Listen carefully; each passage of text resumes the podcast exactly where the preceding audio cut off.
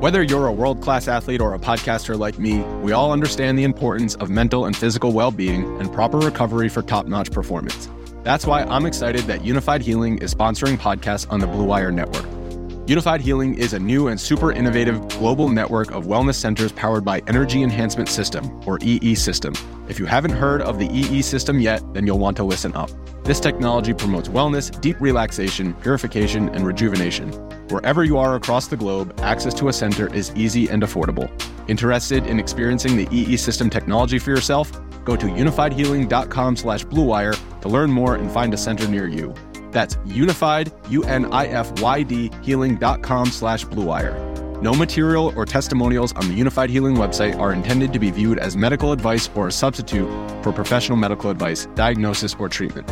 Always seek the advice of your physician or other qualified healthcare provider with any questions you may have regarding a medical condition or treatment and before undertaking a new healthcare regimen, including EE system.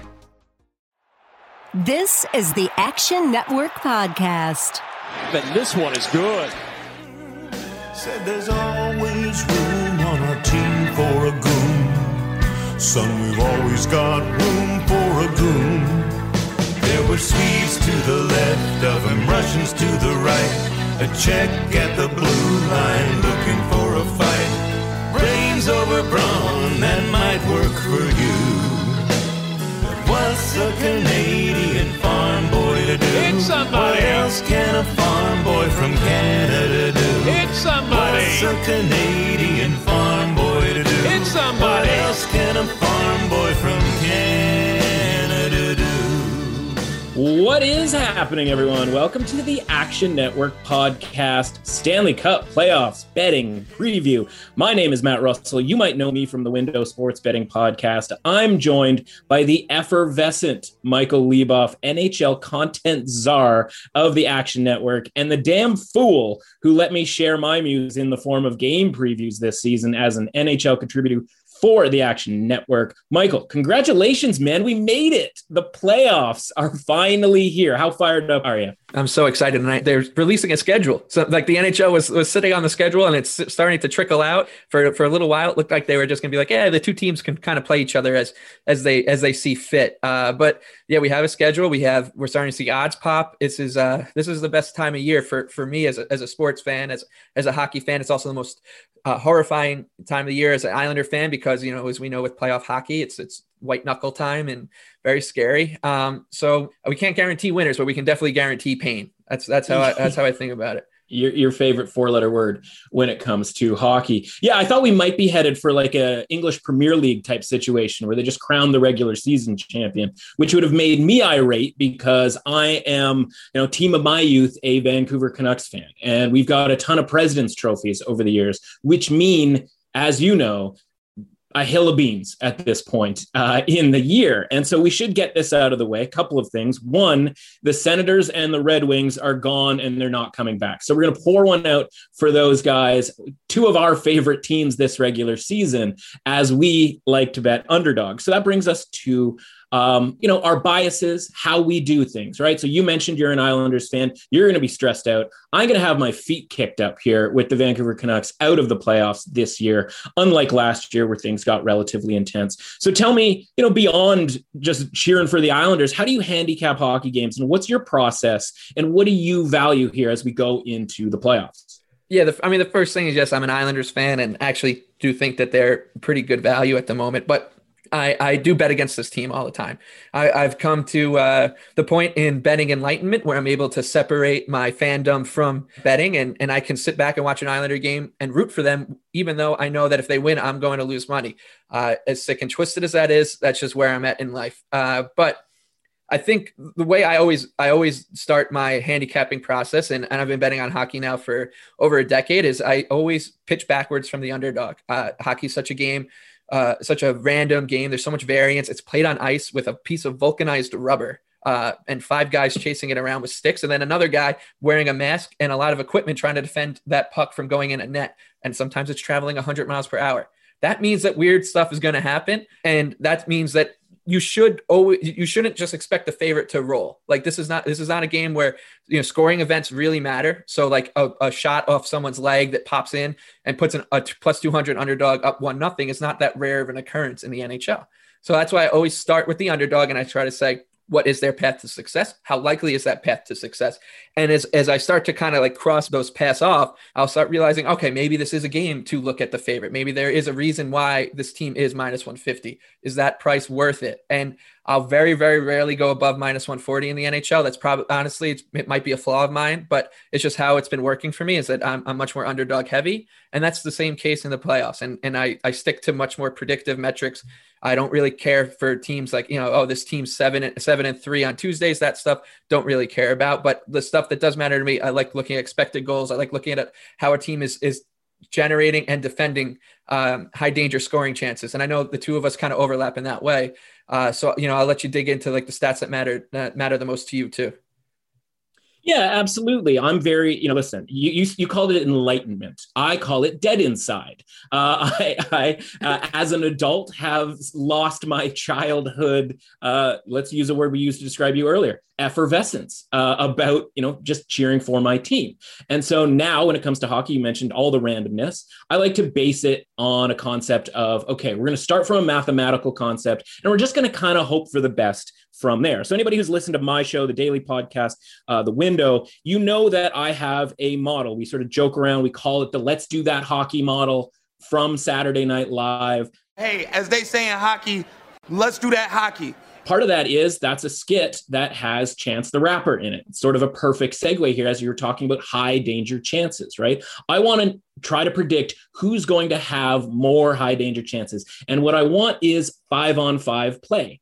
Uh, I don't really care all that much about your power play percentage because every team, when it's all boiled down to it, kind of scores the same amount, right? The best teams in the league, 25% right? The sort of mediocre teams, 18%. Well, all it takes is the 18% team to have five power plays in a game and the 25% to have four power plays in a game, which obviously isn't that much of a discrepancy. And all of a sudden, you're sort of at even par there for both teams. Now, how do you create power plays to maybe get six power plays in a game to another team's four or another team's three. Well, you do it via five on five play, right? Playing really well on five on five is going to draw more penalties again in theory. So I'm big on five on five hockey. So all of my metrics in my Let's Do That hockey model are sort of centered around the idea of who's the better team five on five. And by the way, we'll get to it later, but your Islanders, my friend, your Islanders are barking this uh, this coming week and a half or so.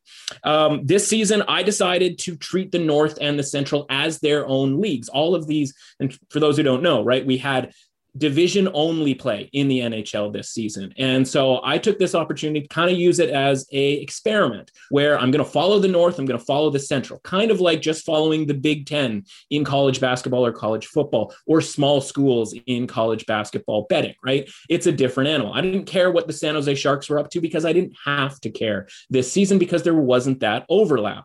And so on those other two divisions, the West and the East, I just let the numbers pile up right? I didn't get invested in it this season. So I come at it from a almost strictly mathematical standpoint. And in this case, this season, I can tell you everything you want to know about the North and the Central, but I can tell you almost nothing about the East and the West other than the metrics, right? They are literally just numbers to me in those divisions. And so, you know, I think that's worth sort of talking about here as we sort of set up what we're going to do the rest of the day here. And boy, do we have some good audio programming for you today. We're going big early on here, Michael and I. Stanley Cup futures right off the bat, not waiting around who we'd bet, who we would absolutely not bet, and why. Then, if you're pretty new to betting on hockey, we're going to be joined by an absolute delight TV personality and host of the Oral Sessions podcast, Renee Paquette of WWE fame. Renee's a fellow Canadian, like myself, who now lives in Vegas, wants to get into hockey betting. What a horrible decision that is, and has a ton of questions for us. And she's like eight months pregnant. So, we're going to figure out whether her doctor doctor will even allow her to bet on this mega sweat that is the Stanley Cup playoffs. So then Michael, and I are going to get way deep, right? We're going to get serious. For those of you, again, who have followed along with me this season, you know I'm busting out the model, the let's do that hockey model. Let's do that hockey. And Michael's got his usual brand of takes on series prices, game totals, game one prices, and wait for it, the Conn Smythe market. Yeah, I could go an hour on that one alone. So, Michael, you're the boss here, and let's come out hot. Stanley Cup futures, let's take it from the top. Screw them. This is your time. Who are you looking to back to lift the cup this season? Right before I get into that, I, I can't imagine the horror that our boss Chad Millman would would would feel the dread if we did an hour long Conn Smythe podcast. I mean, talk about a ratings bonanza.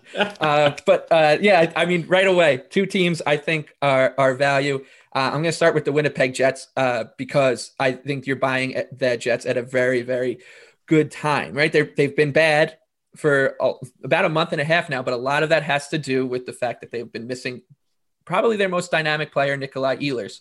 One thing about the NHL playoffs is teams talk in very cryptic language because they don't want to give anything away to uh, the other team about injuries, whatever, and of course bettors, which makes our life a little difficult. But Nikolai Ehlers, they're saying, quote unquote, they're hopeful he's going to be ready for game one. If he is, that he turns the Jets into a completely different team. He's a great puck transporter. He's a scorer. He's a setup man. He's he's really uh, like a do it all kind of guy. He's their best five on five player. And the Jets also have the luxury of having one of the best goaltenders in the league backing them up. So while their five on five numbers aren't great, they have a great goaltender and, a, and an offense that can can pile pile it up. So if you put those two things together, you don't have to worry about dominating the possession of the puck because you're in theory getting the saves you need and you're scoring enough for those saves to count. So I like the Jets. They're hanging around 35 to 1. That number might go, go a little bit higher. They're playing the, the Edmonton Oilers in round one, who if you watch uh, if any sports, you probably know who Connor McDavid is. I really hope you do know who Connor McDavid is at this point. He just had a season for the ages, 100 points, over 100 points in 56 games. And there's a McDavid mania sweeping the NHL. So a lot of people, I think, are just going to want to be a part of that ride and bet on McDavid in that first round series. But outside of the top of that roster, the McDavid, Leon Draisaitl's, and Tyson Barrie, and Darnell Nurses of the world, the Oilers are not that deep. They are very much they're they're beatable team. They, uh, they their goaltending. Mike Smith had a good season, but I don't trust Mike Smith as, as far as I can throw him as a goaltender. He's 37, 38. He's an older guy. Um, he is much. He's very mercurial. Likes to skate around with the puck. He's he's a nut. He's an absolute nut. Uh, so I just I think that this is there is a path to success for the Jets that, and I don't think anybody is going to be betting on them. So I think that they are going to be a team that has a lot of value in in multiple markets. I think that the the series price is good. I think the price on them to win the North Division like mini playoff thing is probably going to be good. And I like I just think that they're they're capable. They they have enough talent to pull the upset. Whether or not they're they're it's going to come down to with their goaltender can maybe steal a game or two. I believe in Connor Hellebuyck. I like them at uh, 35, 40 to 1, whatever you can get them. And then the other team, you, you know it's coming. The New York Islanders, tw- 20 to 1. Like, I, I, as I said, I'm if the Islanders weren't a good price, I wouldn't be suggesting them. I wouldn't want to expose you to this franchise that will make up ways, literally make up ways to ruin your life. Like we had an owner who bought the team. He didn't have any money. They made a 30 for 30 about it because it was so crazy. Uh, this is this is a team that literally invents ways not just to lose games, but to almost lose themselves as a franchise. Uh, but they were one of the best teams in the league for a long time in the season. For the first 38 games, the Islanders were up there with the Avalanche, the Lightning in terms of five on five play. Their, their form dipped a little bit after they lost their first line left winger and captain Anders Lee for the season, but they brought in Kyle Palmieri, who's getting his feet under him in Barry Trotz's system.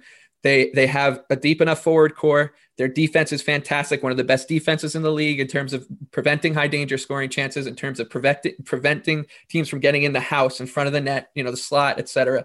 And their goaltending is superb. So that's basically all you're looking for in a contender is a team that can can shut shut down the other the opponent's best players, which they can, and their goaltending. And I think the Islanders really they they tick basically every box except for one, which is that they they close the season out in a uh, you know kind of on a downslope. But that also means you're getting a good price on them. So I think it's worth the risk. Twenty to one, I think is a pretty good bet.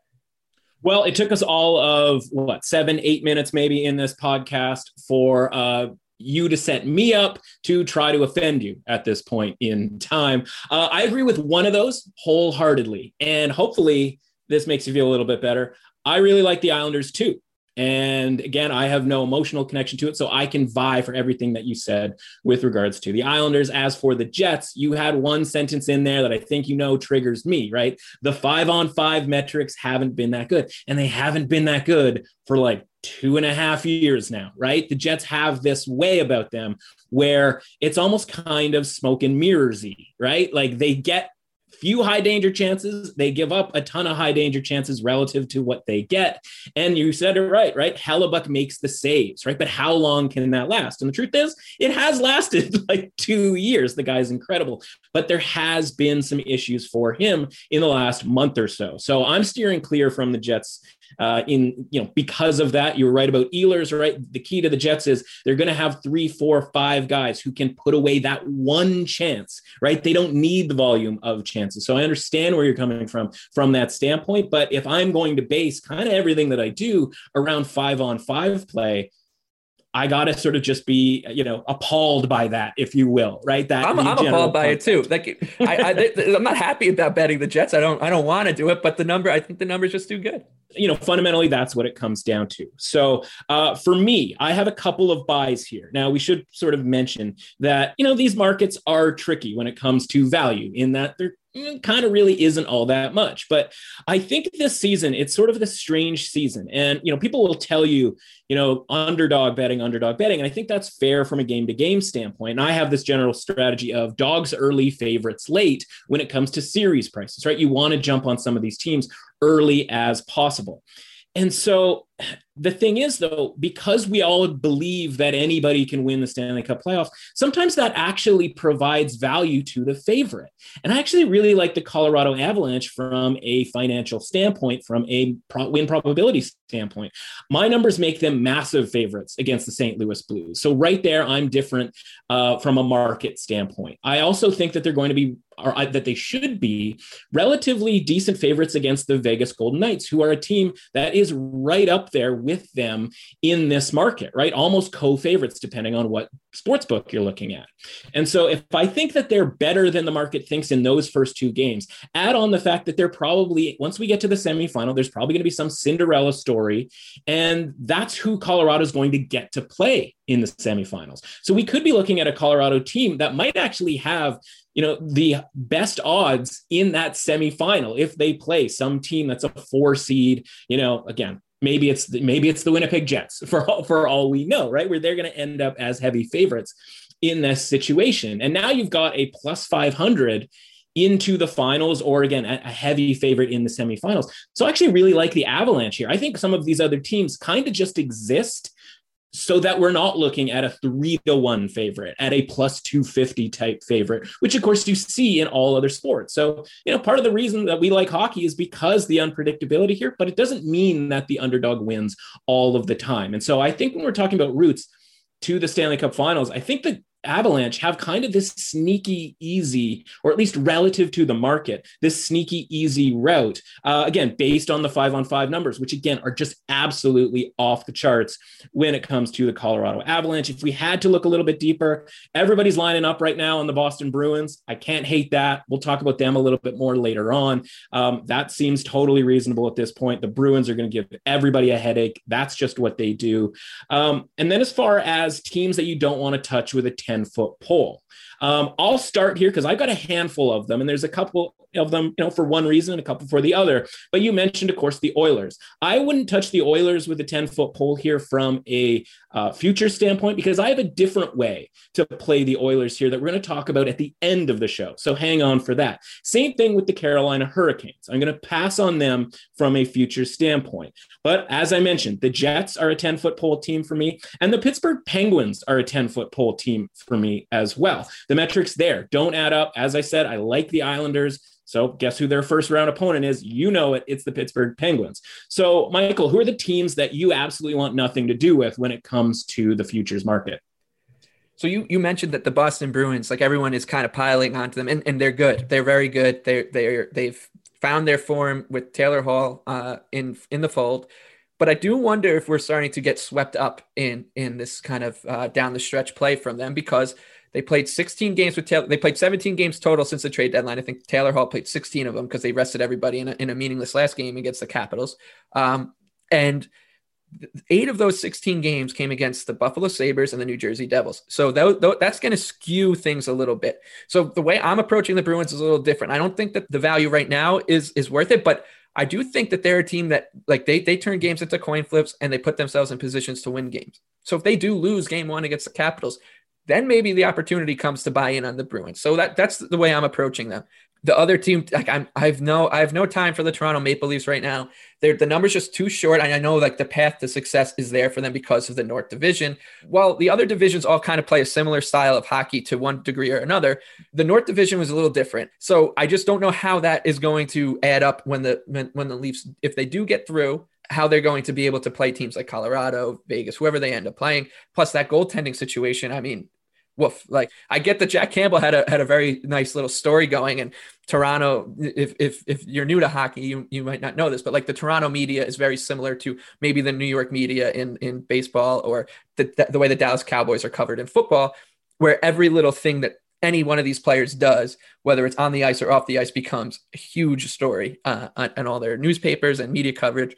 All of a sudden, the country of Canada s- shuts down if you know Auston Matthews signs a, a, a sponsorship deal with Coca Cola or something. So I think that right away that means that they're always going to be a little overvalued, and their goaltending situation, like I said, they made such a big deal about Jack Campbell, but him and Freddie Andersen, like you can't. If you're a Maple Leafs fan and you're being honest with yourself, I don't know how you can go to bed at night thinking that those two guys can last, can carry a team throughout an entire playoffs. And I get that they score enough goals that hopefully that doesn't matter if you're a Maple Leafs fan or backer, but I just I just can't get involved at this number. Another team though that like sure. Like let's say they do go down one nothing to the Canadiens or two nothing to the Canadiens then they become live because they can score their way out of problems like that. And then the only other team that like I, like you said like the carolina hurricanes are just too short uh, I, I have I've, I've been a believer in the Hurricanes. I bet them before the season, but right now it's you're just getting a, a tough number in a very very good division. The, you're talking about three Stanley Cup contenders in one division with, with them, the Lightning and the Panthers, who all all three of whom can can beat anybody in this league in a best of seven. So I just like can the Hurricanes win the Stanley Cup? Absolutely they can. They're very good, but I just don't think that they're worth the price that they're at right now. Yeah, and a potentially sneaky, uh, sneaky path for them as well. Uh, I live here in Toronto, and I can assure you, nobody's getting any sleep. Uh, even though, like I said, my feet are up, I'm sleeping just fine. That is, uh, that's the benefit to having your team knocked out here uh, before we even get started. Uh, even though they're actually still playing hockey games, so that should give you an idea of where we're coming from, from a big picture level. We'll get microscopic with series bets and a little bit deeper into these teams a little bit later on. But right now, we got to strip things down to the base, it's time to get all kinds of Canadian up in here.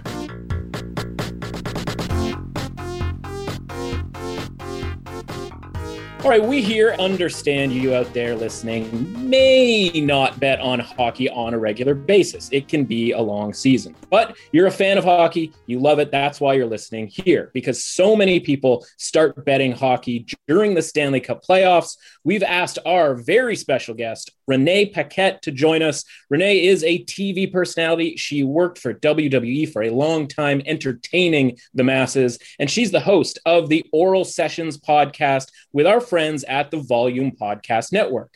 But Renee, and let's be honest here, this might be the most important part, is also a native Canadian like me, a huge hockey fan, and a longtime Las Vegas resident who roots for the hometown Golden Knights. So before we move on to the rest of our show, we're going to let Renee take the wheel here, and Mike and I will help answer some questions about how to approach betting on the NHL, little NHL betting 101, if you will. Welcome, Renee. Thanks for joining us. Yeah, thanks for having me on. I didn't know you're Canadian. Where are you from? Uh, well, I'm currently living in Toronto, which I have for about 15 years now, but I'm originally a British Columbian. Oh, all right. Well, welcome to uh, to my province of Ontario, my people. 15 years late, but yeah, I appreciate the welcome. That's that's that's quite nice of you. You've been there uh, for a uh, while. So, okay, guys, I need a lot of help here because betting is new to me. As if you could tell when I'm posting um, some tweets, trying to get some, you know, trying to get a little buzz, trying to make a little money in the the betting world. I never really know what I'm doing. It's all very confusing to me. I feel like do you guys have a lot of people picking your brains about how to bet, or do you just not hang with those people anymore? Uh, for me, not nearly enough. Everybody thinks they've got the answers here, Renee. So this is the first step a long road for you. I'm admitting understanding that you don't have the answers Yeah. and that you're looking for answers. Okay, so we're looking at a condensed NHL season here. And like you said, not a lot of people want to be betting on hockey. It's a long season, tra la la. But the past two years, having these condensed seasons maybe makes that a little bit more exciting. We've got the playoffs just literally around the corner. Um, I love to go for the underdog. Is that always the smart move when we're in the betting world?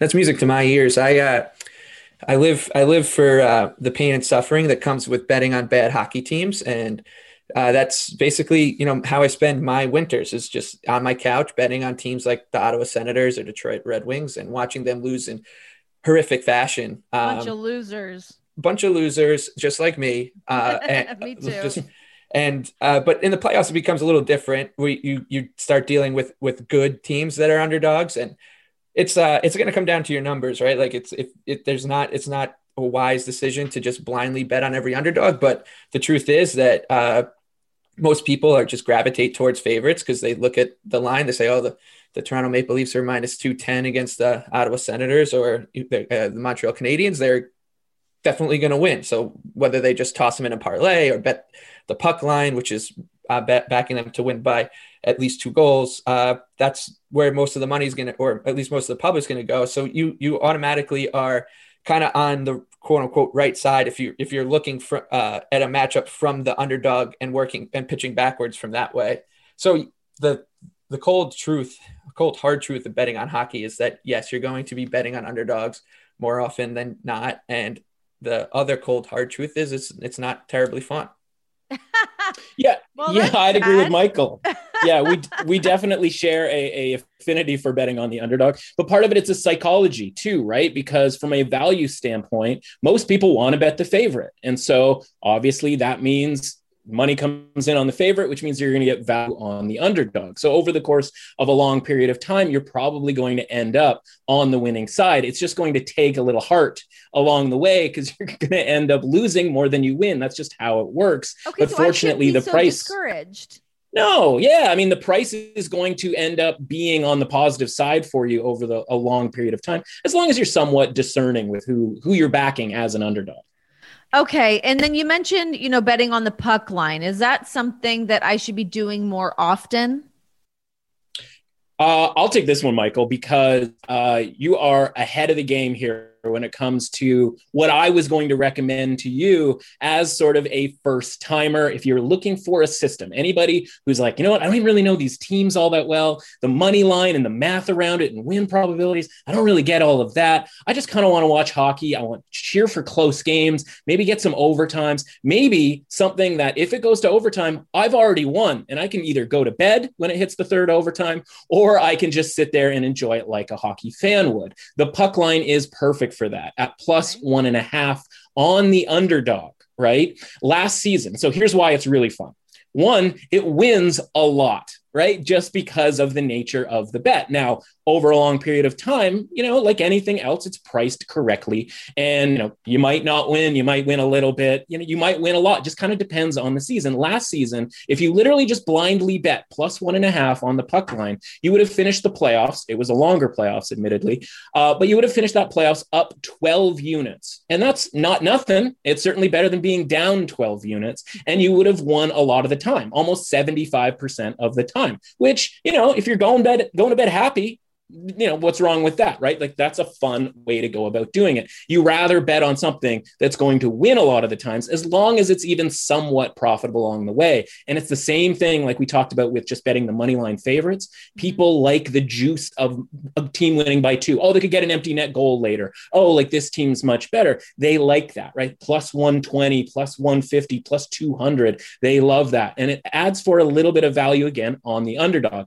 And people don't love laying minus 200 right they don't like laying 20 bucks just to win 10 but over a long period of time it's going to add up and that's, I think, the best way to do it. If you're just landing on hockey, going, you know what, I'm just here for the fun of it. Maybe I win a little, maybe I lose a little, because these things are decently priced. But it's a thing that not a lot of people kind of gravitate to. Which, as you know, in the playoffs, right, the game itself, grad, you know, kind of gravitates to overtime right? Mm-hmm. Like the, the, team who's behind is giving it a hundred and million percent to try to come back in a game. Whereas in the regular season, it's not necessarily that case, right? They'll let that game go if they're down two goals at the start of the third period. So it's hard for the sports books to kind of make that uh, you know appropriately priced given you know a people want to bet the favorite to win by more than one goal. And they also don't really want to lay that big price. But I think from a profitability standpoint and an entertainment standpoint, that's a really, really good bet if you just, you know, parachuting in here for a couple of months.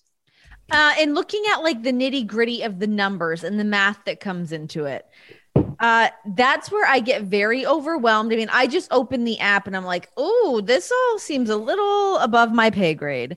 Um, what what are you kind of looking at for like you know what what would look like a good bet to put your money on? Because it you know for me when i look at bets i'm, I'm i can be a bit of a homer. I'm like i'll see what the knights are doing.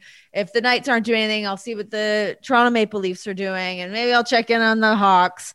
Sure. i'll kind of move around a little bit but when we're actually just looking at you know taking your like heart out of it just working with our brains here what are we looking right. at math wise? That can be a little bit dangerous. And I, I rely almost entirely, I shouldn't say almost entirely, but very much on the math, right? Because hockey is that game where pucks are going off of people left, right, and center. And there's so much randomness. You need sort of a core belief system in a lot of ways. And that kind of comes down to the math. Now, the bad news for you, Renee, is that you live in a place and used to live in a place that has two of the most, and I don't want this to sound mean, but overrated teams. And wow. what I mean, but but it isn't necessarily because they're overrated because they're not good. They're both really good hockey teams. But in Toronto, right?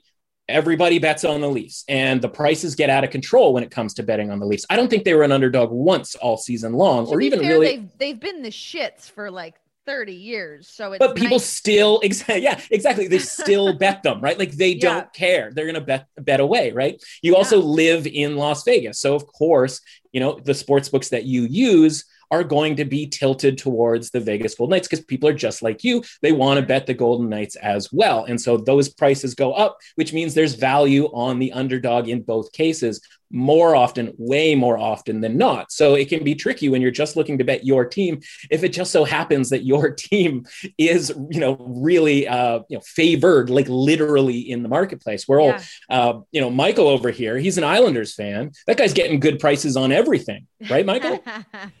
Yeah, I mean, you, you look at like it, it's something that, that takes a little time to to realize, but it's like in the NFL, you think about like the Dallas Cowboys. The reason the Dallas Cowboys are always, you know, bet up to uh, prices that they shouldn't be is because they're America's team.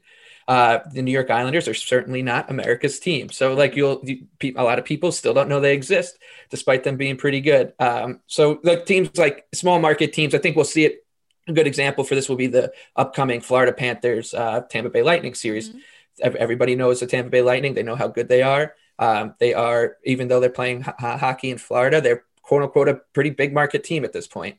Uh, the Florida Panthers are the exact opposite. That you will see more Toronto Maple Leafs fans at Florida Panthers games than you will see Florida Panthers fans. Uh, yeah. So those things, when you look for those things and realize, I'm like, okay, like there's probably going to be a little bit of value here on the Panthers because people just don't recognize them as a team that is good. And they've been very good all season. They've been very consistent all season. They're not some plucky little underdog against the defending Stanley Cup champions. This is a good team that won't be viewed by the betting public as a very solid team. So that's that's like another thing that you just you know want to keep in your mind as as you're looking and looking at a matchup. You're looking at the numbers. You're also saying like, wow, if the Panthers stack up pretty well against the Lightning, why is this line this way? And a lot of it just has to do with the like psychology of the casual bettor uh, and th- those people who are just coming to to the party for the playoffs uh, just not really recognizing that this how good a team is just because of the market they play in the media coverage they get. Like let's be honest the toronto maple leafs are uh, the most over like saturated media covered yeah. team in the world. And that's why they're they're treated the way they are by bettors and fans. And that's why people like me that's part of the reason people like me a big part of the reason people like me despise the Toronto Maple Leafs is the way that they are covered. They uh, I, I was shocked that you know Auston Matthews can go to the grocery store and it's front page on the Toronto Star or whatever Toronto Sun. So uh, it's it's that stuff does matter. Like you might not think it matters but that noise does matter. And being able to kind of drown it out and just stick to your numbers or stick to the prices is uh, is you're already ahead of the game. That's really funny because yeah, you talk to NHL players and they're always kind of ha- not that. I mean, obviously they want to play in the Canadian market because they want a little bit of that rub from, uh, you know, getting all the publicity and people care about them. But once they get to go down and yeah, play for Florida, play play for the Panthers or the Lightning or something, no one's bothering them in the U.S. So it's a completely different ball game just the fact that Michael knows the newspapers here in Toronto ah, should tell you right. all you need to know, right? Like yeah, exactly. that's something right there. But I think he's right, right? It's branding. And you know, we buy stuff, right, all the time.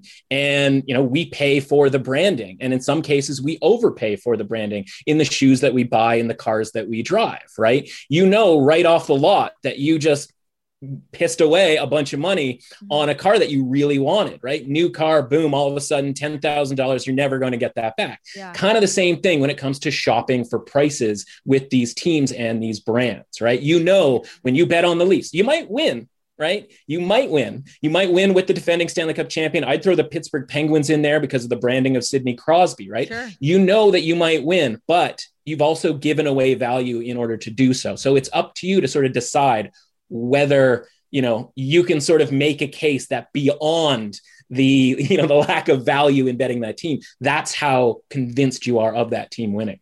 And, and there's nothing wrong with with just approaching it that way. Like we're not here to pass a judgment on someone who just wants to sit back watch a game of hockey and you know bet on a good team. Like it takes I, will plug a you know bet on the action app. Like tonight for example like i'm betting the ottawa senators as a big underdog and people reach out to me and just they'll call me crazy or whatever I want, like whatever they want to say. And yes, they're right.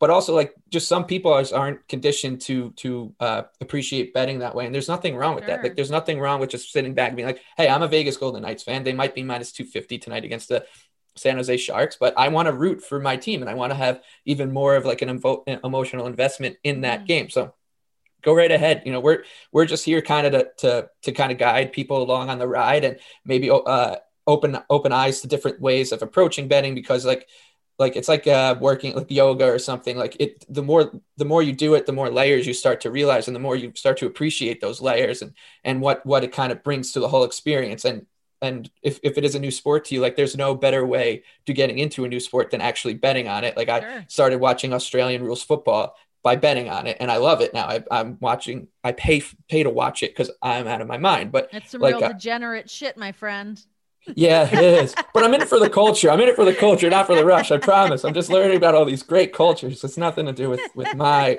with me and my degeneracy. I promise. Uh, um, okay, so the tipping point then. So like you know, someone like myself, prime example.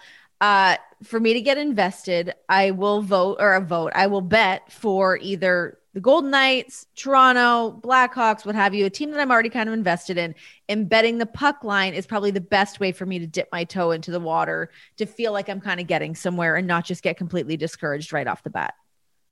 I'd say, I mean, yeah, from a, if you're combining sort of value with how you're going to watch the game, like, but again, the problem is right with your two teams there in Toronto and Vancouver, and of course Chicago, um, as a uh, you know dyed in the wool Canucks fan. Um, sorry to see them not make the playoffs. Um, but uh, you know, you you're backing the favorite in that in that instance, right? right? You do have if you go with the underdog, right? So Toronto's going to play Montreal. If you bet Montreal plus one and a half on the puck line, you find yourself in this little happy medium potentially if Toronto wins the game by one, where you win your bet and your team wins, right? And it's sort of almost a uh, you know emotional hedge, if you will. We sort of okay call it that in uh, in the betting game, right? Where you're a fan of one team, they could, you know, listen, if they win by two goals, you, you know, didn't have a heart attack during the game, and maybe that costs you 10 bucks, and that's okay. And if they lost, you win the bet. And if they win by one, they win in overtime, double the celebrations because you got a little extra money in your pocket. So uh, I would never sort of advise betting the favorite on the puck line. That is to me sort of a sucker bet because of the price that it offers, right? It's like, oh, you could double your money. They just have to win by two. Oh, hockey teams win by two all the time. But as I sort of mentioned, right?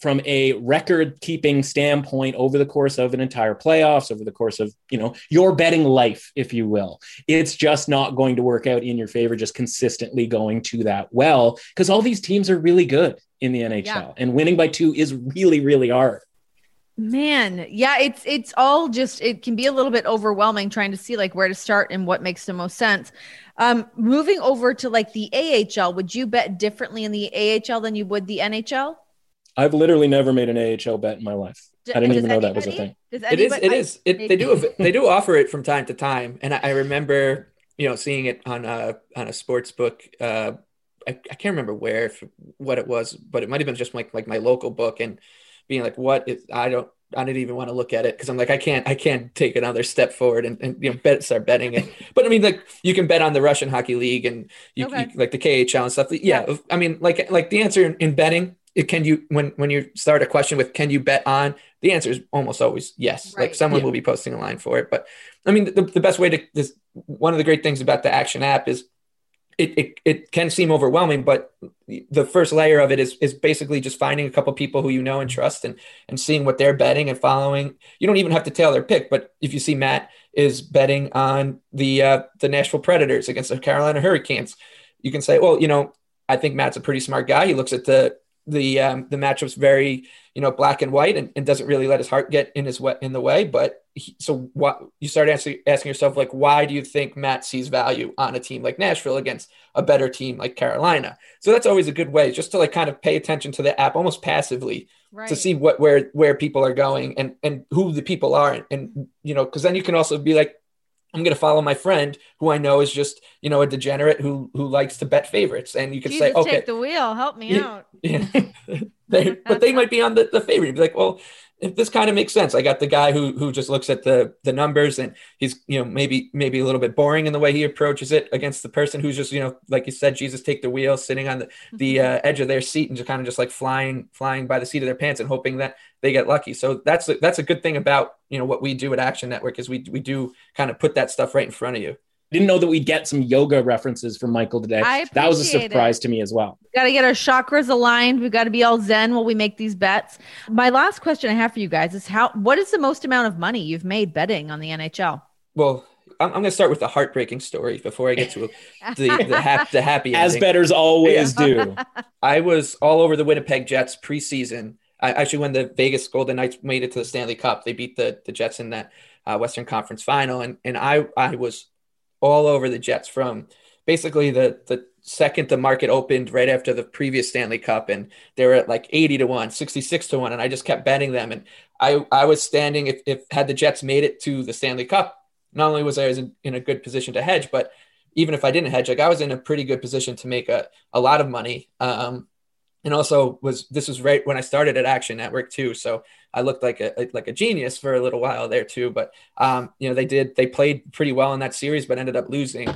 Um, and it was just like another kind of you know kick in the gut uh, in in in this kind of long line of it. But then the following, uh, or is it two years, whatever it was, when the Blues, so the Blues were in last place in the entire NHL on January first, um, uh, and ended up putting things together. They they kind of showed some signs. Like we we do look for these signs, like these expected goals. Like maybe a team is driving play at five and five, but they're not converting their chances. The Blues kind of were like that. Um, they started to get better goaltending, and all of a sudden they were climbing up the uh, the standings.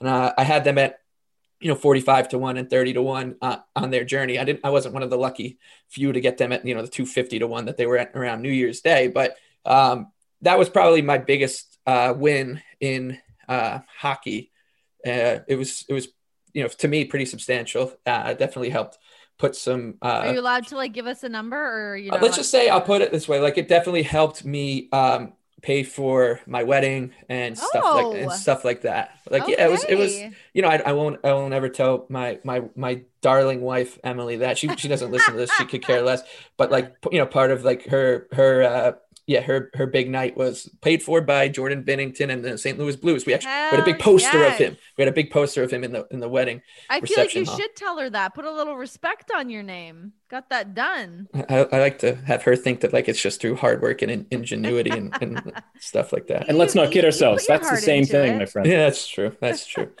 Well, you got any any more tips for her? No, just uh, yeah, embrace embrace the pain, embrace the pain, because we, we now have dragged you in. I always like to say that um, Albert Camus, who's a French philosopher, who who has a thing about in life, you just got to imagine Sisyphus, the guy who's rolling that ball up the hill for eternity. If you can imagine him happy, you will be happier, and that's kind of how I approach hockey betting. So Yikes.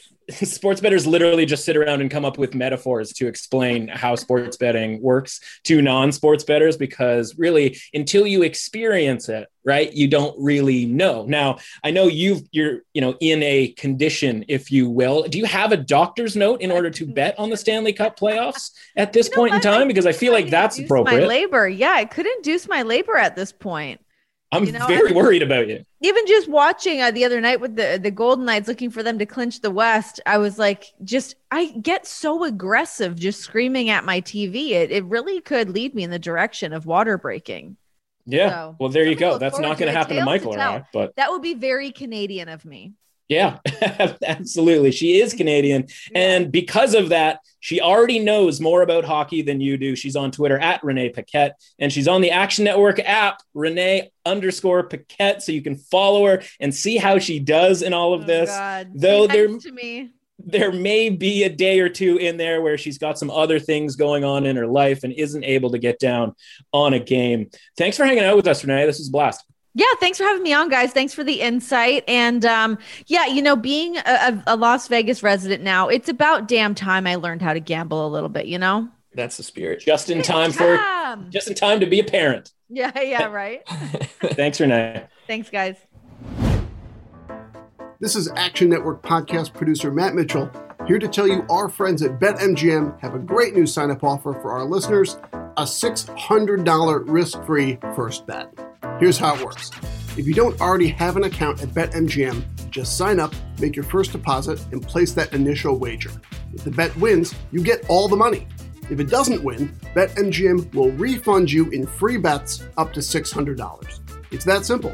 Just click on the link in this episode description to get started.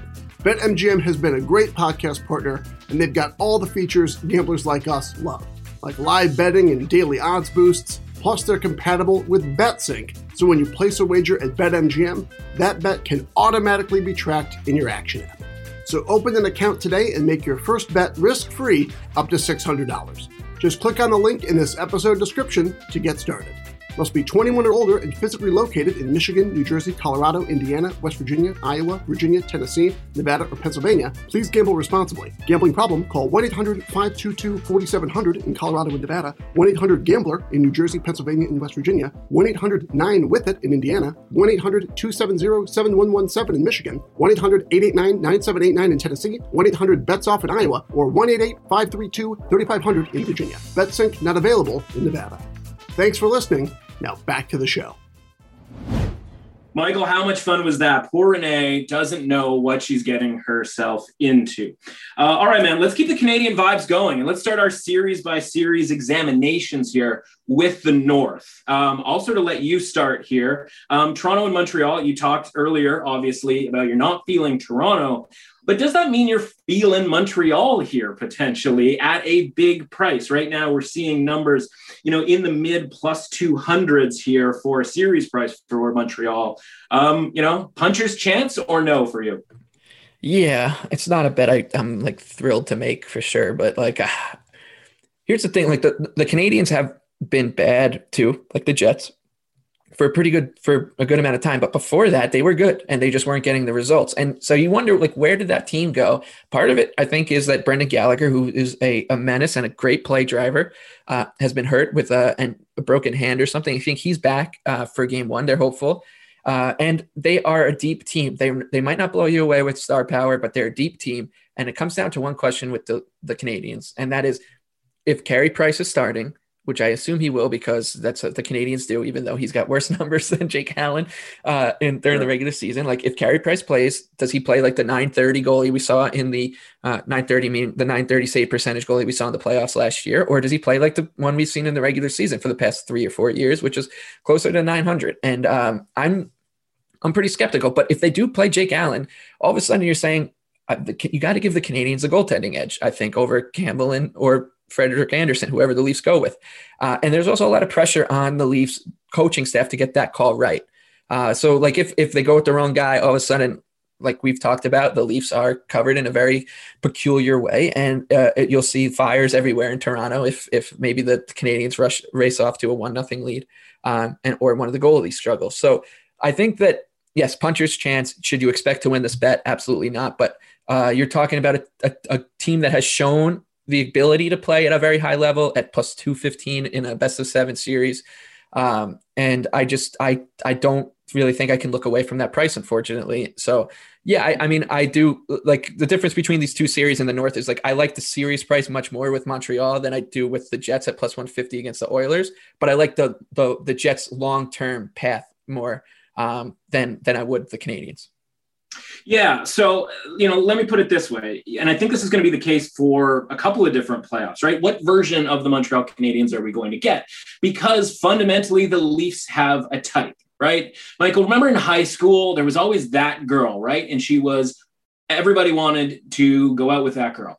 And she ended up with the guy who had like five tattoos. He had an arm sleeve. You're like, how does this guy have an arm sleeve? He's 16 years old. Where did he get these tattoos? Does he have parents? What's the situation here? Like, how long has he even been in high school? I've never seen him in a class, et cetera, et cetera, right? And you could hit the game winning three pointer for five straight games. You could win a state title, a provincial title. Doesn't matter. She wants the guy with the tattoos, right? The Toronto Maple Leafs have a type just like she does.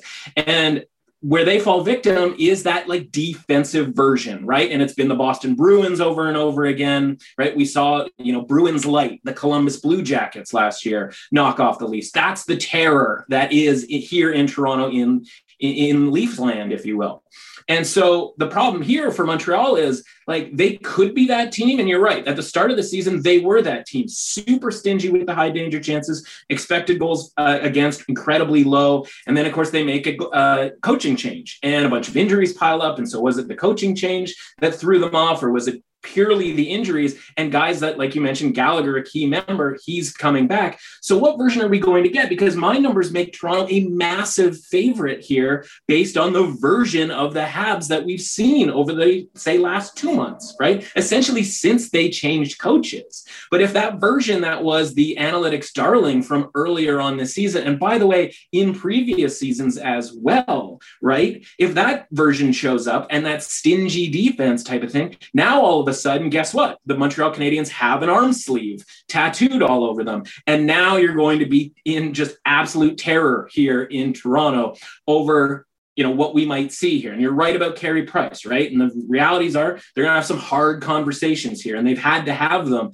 because that guy I don't want to use the word washed but we're getting there at this point do you have any idea how disrespectful that is like but he gets like you said every benefit of the doubt and he hasn't even played in like a month at this point. So goaltending questions abound in this. And you know i think a lot of people are going to be backing montreal because again I've lived here for 15 years, Michael, and I've literally never seen the Toronto Maple Leafs win a playoff series. Like, that's insane. And so it's really hard to go, yeah, you know what? I want Toronto at a pretty big number here uh, on the series price. Like, that just doesn't sound like a thing to do. But again, if you're getting the version of Montreal that we've seen over the last month or so, it's actually not that bad of a price. So I think you're right. Like, this is dog or nothing in this case. But you know, again, if we get the version of Montreal here, and I think we'll know that pretty soon, right? If it's a low scoring game one, even if Toronto wins, maybe that's an opportunity to get an even better price on Montreal,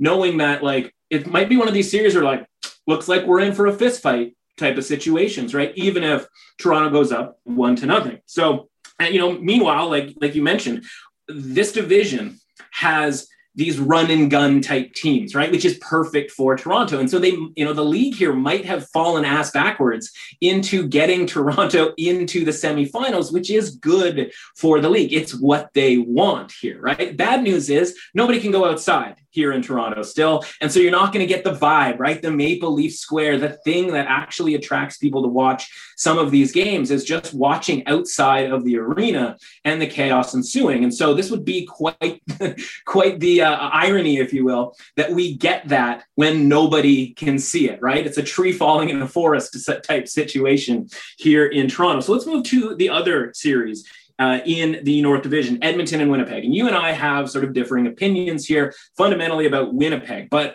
you know, does that mean you're going to back Winnipeg? You talked about a plus 150. I've seen as high as plus 175 for Winnipeg. That even me, who despises Winnipeg, again, nothing personal. It's all in the black and white. I could care less about you as as a, as a group, um, Manitoba. But you know, are, is there a number that you're looking for here? Because at plus 175, I'm kind of like, you know what? That's actually pretty good for the Jets, even though I have sort of a different opinion, you know, than you do. Yeah, I think I think if, if it creeps up towards that 170 range, if I can find a 170 somewhere, I'm in. Uh, I think 150 is a little little short, but I, I, like I said, like this Jets team has has uh, they have like the escape valves for the for losing the five on five battle, which is high high quality finishers, great goaltender. Give me the Jets 170. Give me the Jets, you know, to win the Stanley Cup, whatever it is. Both those bets, I'll be burning those tickets pretty quickly, but you know, you got to take some chances. Yeah, and one thing I should mention, or I'm sort of contractually obligated for my own self to mention here, is how to bet the Oilers. I wrote a, a I don't want to call it a preview necessarily, but a column for the Action Network a couple of weeks ago because listen, this Oilers team, you mentioned it, right? There's not much to them other than Connor McDavid, but newsflash, he is that good. So if you like the Oilers in any of these games, in any of their existence, right, find ways to just back Connor McDavid. Him over one and a half points has been a cash festival for us since I wrote that preview for the Action Network. And so is that going to be the same situation for the playoffs against this Jets team? I don't know why not, right? Why wouldn't he be getting two points per game? They may lose the game, doesn't matter. And so the way the volatility has gone here with the pricing, I just want to mention is like two weeks ago, they would be minus, you know, 130 on the money line, but his over one and a half would be minus 105. And it's like, if they're going to win, he's going to get two points. That's just what Connor McDavid does. That's how much he means to that team more than literally anybody else, maybe on any team ever in the world, right? Like given their successes here. And the way that it started moving, they would be minus 250 against the Canucks, and his price would be minus 150 to go over one and a half points. You're still like, I'm going to take the over on his points. That's a value play. And then all of a sudden it flips the last week or so. We saw him against Montreal. They would be minus 105 uh, on the money line. And guess what? McDavid was minus 130 to get over one and a half points. Like all of a sudden, he was heavily favored more so than the team was. So we have to keep an eye on this. But again, if you're backing the Oilers because of McDavid, just bet on McDavid. And I alluded to it earlier, and we're gonna I'm gonna re-allude to it later. Uh, there's another way to bet the Oilers here that involves McDavid that will save for the end of the show. And so, um, listen, if I could, I would replace this. You know, I put the Senators into the playoffs here instead of the Jets, but nobody listens to me, and there's absolutely no voting going on uh, as far as that as that process is concerned. So we talked about the North, we talked about the Canadian division for me. That was that was one for me. Let's give it one for you here, right? The East Division. Let's start with might as well, right? The Islanders and Pittsburgh, and let's just get it out there right right now. You and I are both betting the Islanders here on the series price. I know it. And tell us why you're doing it, other than the fact that you're going to be in the house for some of these games. Yeah, I'll definitely be in the house. I'm hoping to get to Pittsburgh maybe for a game if if uh, the the stars align. But uh, the, like this team, the ceiling is there. They've shown it. They showed it for a considerable amount of time. This wasn't just like a flash in the pan for the Islanders where they played well for like a 10 game stretch. This was like a 35, 40 game stretch and then their season got jolted a little bit by an injury. And guess what? Like the, the way these these seasons have gone for every team, the players have been restricted on the road. They've been they can't really talk to each other in hotels, whatever whatever we you know now by now. Like the rules for playing road games kind of suck. That's going to wear on you. So the fact that the Islanders kind of petered out towards the end of the season when they basically knew they were already in the playoffs and were dealing with an injury and also integrating new players into a very uh, de- heavy, heavy on the detail system that takes some time to, for new players to get involved in, and especially important ones. Like you can probably give them an excuse, like you can for a horse having a bad trip in a horse race or something before the Derby. Um, so I'm I'm willing to kind of cross those last 15 games off uh, for the Islanders and think even if they don't play their best brand of hockey, like the Jets, they have an escape valve in their goaltender. Semyon Varlamov has been playing at an unreal level for you know basically the whole season. He's been one of the best goalies in the league. He could be a Vezina candidate. He led the league in shutouts. He uh, is gives the Islanders that plan B. And guess what? Like they play great defense too. So even if he is not on a good if he has a tough game, the defense might play well enough that they don't need him to make crazy saves or something. And they're deep up front, like the as as good as as high. These are two different teams in like they they'll play to like similar um, styles, but the way they go about their business is a little different because the Penguins. They have superstar level players: Sidney Crosby, Jake Guentzel, Evgeny Malkin, Chris Letang. You know the crew but they also don't have the depth the Islanders have. They don't have the goaltending the Islanders have. This is a susceptible team. If the Islanders can find a way to keep this game in, in, of, of predictable or manageable, I like the Islanders to be able to grind out results. Uh, even though, and I think we're getting a decent price here because the Penguins went six and two against the Islanders in the regular season, but two of those wins came in overtime. So it's basically you're looking at teams that basically split the four games, uh, the eight games, four and four, if you want to flip a coin and goes the other way for the Islanders. So I think that you're getting a good price. There's a lot of different ways I think you can bet the Islanders whether it's just to win this series. I think there's a little bit of value, whether it's to win the the quote like the East Division playoff bracket. I think there's a little bit of value, or if, if it's if you want to bet them to win the Stanley Cup. I think there's a lot of different entryways into a team that right now is probably at their peak in terms of price since uh, maybe mid January. Yeah, it's interesting, right? Because for me, when you add up, what do I want from an underdog, right? Well, one, I want good metrics, right? I want those five on five metrics. And my model lives for the Islanders in that category, right? And then the other thing is, you know, we talked about the Jets and like they get opportunities, they score them. Well, I'm going to need a goaltender, right? That's going to be able to stop those really good opportunities off the stick of as you know, like you mentioned, Carter, Guentzel and obviously Crosby and Malkin. And the Islanders have both of those things here. And so my model makes the Islanders a favorite in this game. And you talked about how the Islanders have struggled down the stretch here, some sketchy results. I've got a little bit of a conspiracy theory, and right, and Mel Gibson's nowhere to be found in this one. Uh, my conspiracy theory here is the Islanders are completely content with taking on the Penguins, and knew as we got down the stretch to the season that you know what, the fourth seed isn't the worst thing in the world because that two-three matchup that we're going to talk about in a second here between Washington and Boston is rough. I don't want anything to do with either of those teams. We just handled the Penguins a couple of years ago, where Sidney Crosby had one assist in a four game sweep by the Islanders, a team that it's a pretty similar looking team, right? They actually may be actually a lot better than they were a couple years ago when they knocked off the Penguins. So my conspiracy is they just are completely fine with this matchup. And if you're sort of looking at the last 25 games of the season, which, you know, strangely enough, this season is almost half the season, um, the Islanders have been, you know, right around average. Again, part of that is because of what's happened recently, but so have the Penguins. And of their last 25 games, 12, almost half of those games came against Buffalo and New Jersey, right? So if you're looking at the Penguins and going like, well, they made this huge run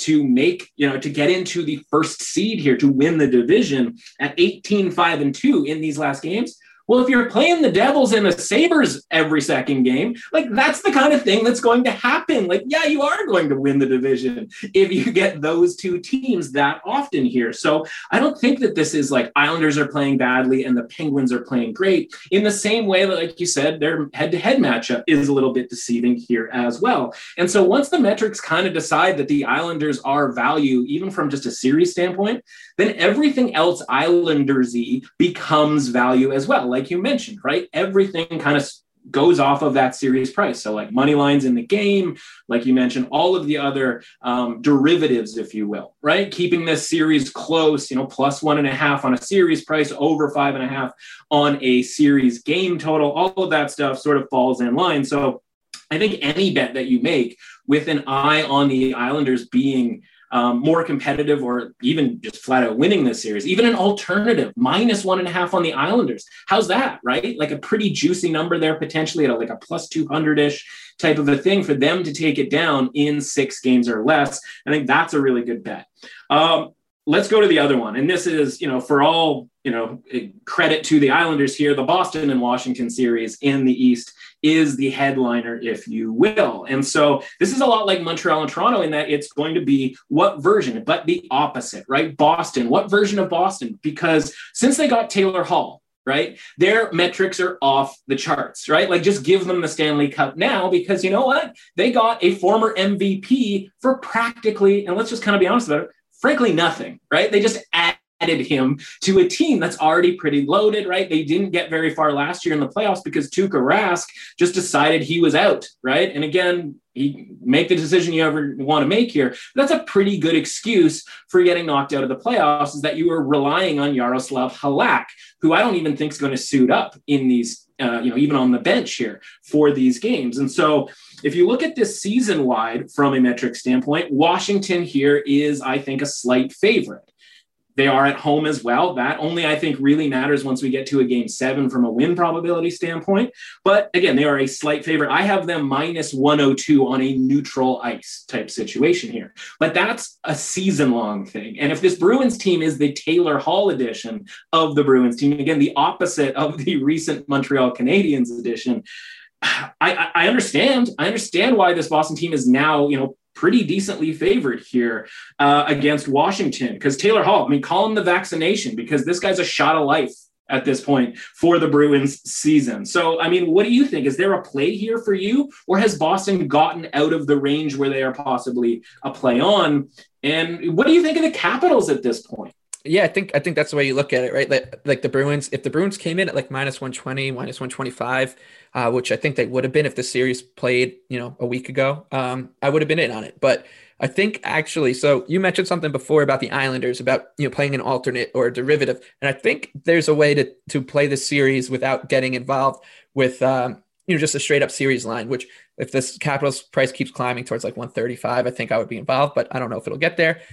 Uh, when I bet on boxing, a lot of times what I like to do is I I step back from the fight and I say, what is the least likely outcome? Because in a fight, when you're talking about a, a, a prize fight, Tyson Fury versus Anthony jo- Joshua, for example, everybody in the world will be talking about it and they're all going to have the same thing. Oh, this is going to end in seven. This is going to be a knockout. There's no way this fight is ending, or this fight will will just be a slugfest that will go to the judges. Everyone always seems to have a consensus. So in a series like this, which you know kind of is like a prize fight, these two teams, uh, I like to think, all right, if everybody's expecting this to be a grinded out, tough affair, both teams will play a physical brand of hockey. It'll be close. They both have good defensive numbers. Uh, they both have very high end finishers scoring. They both score and they both have great number one defensemen. Like there's a lot of things that line up here. But so then I take a step back and say, if everybody thinks the series is going six or seven, that probably means that there's value going against that. Right. So I'm thinking maybe I'll take a shot. And and do I expect this bet to win? No, but like maybe I'll take a shot on either one of these teams to to finish it in a sweep or finish it in five. Something something just to go against the grain. Um, because I think like we see it all the time. There's always one weird sweep in the NHL in the first round. We saw it with the Blue Jackets. We saw it with the Islanders when they did it to the Penguins. Like things happen, things weird things happen in the playoffs. Um, and for for basically every uh, one of these series, this seems to be the one where everyone has a consensus, which, oh, this is, you know, Bruins in seven, Bruins in six, Capitals in seven, whatever. So that's how I'm approaching it. Uh, I'm going to look for the biggest price on, on, on a market like that, like maybe under five and a half or, or a sweep.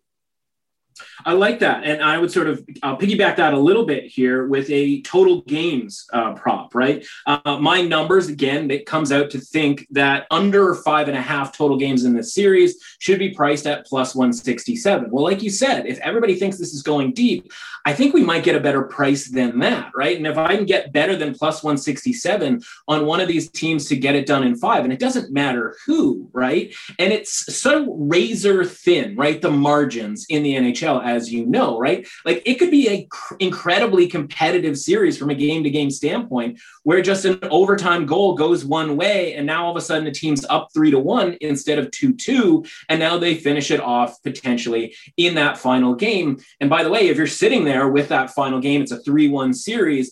You're in game five you can actually kind of play around with that if you're sitting there with like a plus 180, plus 190 type price, because neither team is going to be favored in any of these games by a number higher than that, right? So it sort of sets you up to go, okay, somebody be up three to one going into that fifth game. And I can, having watched four games, kind of decide what I think is going to happen. Do I want to get out of that bet? Maybe it's a cash out situation, or do I want to come over the top on whoever is, you know, down three to one, right? So there's a bunch of different ways, like you said, that you can play it, right? And so, you know, again, Tuukka Rask hasn't had the best season either, so things could fall off the wagon there a little bit uh, for him. And the Washington Capitals goaltending has been incredibly suspect as well. So if either of those things kind of go poorly, both of these teams, as you said, can be capable of filling it up. I will mention Brad Marchand, 13 points in seven games this season against the Caps. That's really interesting, I think, for me from a prop standpoint, in that, like, you know, Marchand's always a gamer when it comes to the playoffs to everybody's annoyance and irritation. Um, but if you want to try to make some money off of a guy who is incredibly annoying to watch otherwise, right? He's the Patrick Reed of the NHL, right? Patrick Reed always has great value because nobody wants to bet on Patrick Reed. Same kind of deal with Brad Marchand, right? We see him licking people, but we don't give him credit for scoring points. And for whatever reason, he's had a really good uh, showing here against the Washington Capitals uh, this season. So let's go back into one of my other sort of bread and butters here, and that's the Central Division. And so uh, I want to start off by sort of saying here, overview, big picture thing with the Central. Uh, we've got what I call a Lawrence Robbie situation. Do you know what the Lawrence Robbie situation is, Michael? No, but I'm very excited to find out. Yeah, of course you wouldn't know that because I just made it up, right? Uh, Jennifer Lawrence, you know, we're all familiar with her work, and we're also uh, familiar with Margot Robbie's work, right? And so in the early 2010s, Jennifer Lawrence, all the rage, right? She's winning uh, Academy Awards, everybody loves her, and then all of a sudden, Wolf of Wall Street rolls around, and we go, Margot Robbie, who is this? And now all of a sudden she's getting the roles and she's getting the hype and she's getting the awards, right? She's nominated for the Academy Awards. And not like Jennifer Lawrence went anywhere, but we're not like tripping over ourselves to put her in every movie that we can possibly find. That I think is the situation here in the Central, right? We talked about it earlier. The Carolina Hurricanes are the Margot Robbie, right? Everybody loves them. We got to put them in everything. We need them in parlays. We need them in futures. We need them everywhere, right? Meanwhile, the Tampa Bay Lightning, kind of old news already, right? They won their Stanley Cup. They finally got it. And it's like, yeah, I'd love to watch the Tampa Bay Lightning play hockey in, you know, in a nice role there. Maybe an American hustle. I don't know. But you know, really what we really want to see is this Margot Robbie Carolina Hurricanes team here. Like, this is the squad we want to see here. So people are lining themselves up for the Carolina Hurricanes. And of course, they are heavily favored here against the Nashville Predators. I think the Predators might be Nicole Kidman for a couple of different reasons, but that's kind of beyond us at this point. So fundamentally, what do you think of this uh, series that I think I have lined pretty correctly? Uh, I had Carolina sort of a minus 236 here. Um, there's some minus 240s, kind of the best I've seen it, and it's kind of shot up a little bit here. So I think people kind of saw minus 240 and saw the same value that I did and may have sort of bumped that up here a little bit. But I think you kind of think that Predators have a chance here, or am I wrong? Uh, I, I would like a bigger number because I think the way I'm looking at this is there's one way and one way only the Predators win the series. That's if Usaros, Saros, who uh, is their goaltender, who was great down the stretch, uh, it was playing at like a Vezina level form for the last 20 games. He's got to steal the series because the, the, the, Hurricanes are just that much better. Um, there's really that's really the only path to success, and for that, I would probably want a little bit of a higher number. Um, but like, yeah, it's it's it's it's dog or nothing for me. It probably probably would be nothing on the series line uh, in this one. It's just I think, yeah, the Hurricanes just seem like they're a, a little bit of a wagon, and and uh, we'll have to deal with a tougher team in, in, the second round. And of course, they can't overlook the Predators, but from a betting standpoint, I'm not not terribly interested. Yet. Yeah, and I don't know that we need to talk that much about it. I think you know, I think there might be a little value. Value is maybe not the right word here, but the under five and a half you know, eh, eh, here as well. And not because I think, you know, either team could, you know, take it. It's just more like I think Nashville is probably good for one here. They beat them twice at the end of the regular season when Carolina had nothing to play for. Other than that, it was a trucking for the first six games in favor of Carolina. So under five and a half at a plus price. I think you can get it at plus 125. I was kind of hoping for plus 140 potentially. Saros is an interesting character, just an ugly start for him this season. And now all of a sudden he's like in the top five in goals saved above the average. What an incredible drag job that he did just carrying this team into the playoffs. And for my money, stealing the spot of the Dallas Stars, who, you know, again, from a metric standpoint and just branding standpoint, would have been that fourth team that you would have thought in the Central. But the big time series in this division here, the one that's really worth talking about is the Florida Panthers and the Tampa Bay Lightning. Uh, I haven't decided who the appropriate actress is for the Florida Panthers, uh, but I'll get back to everybody on that one. Um, so again, I make Tampa Bay a favorite here. The market makes Tampa Bay a favorite here, but Florida's higher up in the standings. They are the home team here, and I think you might like the Florida Panthers in this one as your sort of dog, uh, you know, your dog play here for uh, for certainly this division, if not maybe the entire uh, you know non-Islanders edition of the playoffs. I I do. I think at this the current prices maybe like weighted out a little bit. I think you know, as casual money starts, like not not everyone's like freaks like you and me, where we're betting these games or these series, you know, seventy two hours before even the first right. one starts. We don't even have a schedule for other ones. Like when when the rest right. of the world realizes when the when the playoffs starts, I think money will probably come in on the Lightning. Oh, look at this price we're getting on the best team in the world, uh, and people just don't realize, like the like you said, branding before. Florida Panthers aren't what you would call a big brand. Um, so I think there's going to be value on the Panthers. I don't know how much I trust their goaltending situation. It's another kind of elephant in the room with a goalie who makes a ton of money in Sergei Bobrovsky, and he's probably their second, maybe even their third best goalie on the roster right now. So yeah there's there's some things I want to see shake out before I get involved with the Panthers. Also, the, the, the Lightning are dealing with a bunch of like different injury issues. So uh, I am I'm definitely leaning towards Florida. I haven't made that bet yet, but uh, they're they're definitely someone who I'm interested in, and I'm, and we'll talk about a little bit later. I'm interested in their derivative markets too uh, on the futures uh, because like this they definitely have the capability to go far in this tournament. Yeah, what a fascinating team, right? Because they lose Aaron Ekblad a couple of few weeks ago for the season. And then from a metric standpoint, five on five, they actually got better. Like they were kind of smoke and mirroring it around a little bit too, for my liking, at about 1% above average in my market rating. And so they lose Ekblad and they have been playing at a closer to 10% above average rating. Now, again, small sample size because it's been less than half the season that they've been without him. And so I don't really know what to make. And you mentioned Bobrovsky. And do we even know if he's going to start in game one or whether it's going to be Chris Driedger? Because that makes a really big difference to me, right? And so maybe this is a pass situation. But if we do see Driedger, I do have sort of the idea here that I like the under in these games here. And I think we're going to um, maybe get a little bit of an overcompensation for the fact that Tampa is going to get Kucherov and Stamkos back. By the way, what are they holstering, right? Because there was no reason for them to come back during the regular season. They've been practicing for a couple of weeks now. So maybe they come out just flying ready to go here. But I think there's going to be an adjustment from practicing to playoff intensity hockey. So, I mean, maybe Florida in game one is a good option there. But I think the under in general, if we can get a flat six on these totals. I've got the numbers from expected goals, even strength for the first six games. And I threw out the last two games, even though they would help my argument. That's how honest I am with you here, Michael. In the first six games that these two teams played, they averaged 2.87 expected goals at even strength. So even if we're giving each team a power play goal, we're still not even quite at five expected goals for the game here. And Vasilevskiy, amazing. Driedger this season, amazing. And even the kid that they brought up for a couple of starts, still, like you mentioned, might be better than Bobrovsky. So if it's not Bobrovsky and it is Driedger and it's Vasilevskiy, as obviously it's going to be here, maybe the under is a play here, especially if we get Kucherov and Stamkos back, who, again, I think that's interesting as we kind of progress here, where they're going to fit in and sort of how they're going to be able to fit in. Uh, not that I'm worried about them from a talent standpoint, but certainly from a, you know, listen, Kucherov haven't even played this season, right? And uh, uh, that could be a tough situation for them, at least in game one. All right, fourth and final division here. And let's take people behind the curtain here for the West.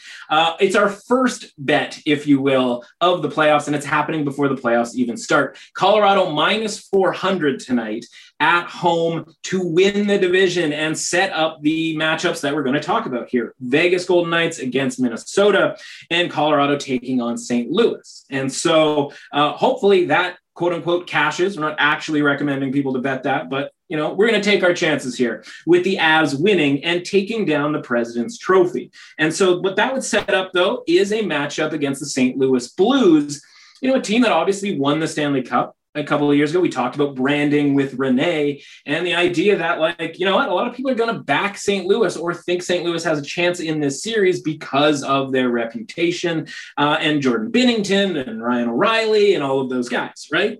My numbers live for the Colorado Avalanche. I talked about it a little bit earlier on when we talked about betting for the Stanley Cup. So obviously, I like the Avs here, and I'm not, from again a number standpoint, afraid of the St. Louis Blues here. Colorado has everything you want, right? The scoring punch, uh, high danger chances, five on five this season. Try this on for a sec. 501 going into this last game of the season to 356 for their opponents, almost, and who knows, we might actually hit the 150 mark, 150 more high danger chances than their opponents. Like that's like just crack for me at this point in time. They've been great in their last 25, St. Louis not so much. So you don't even have sort of a form type situations here, situation here.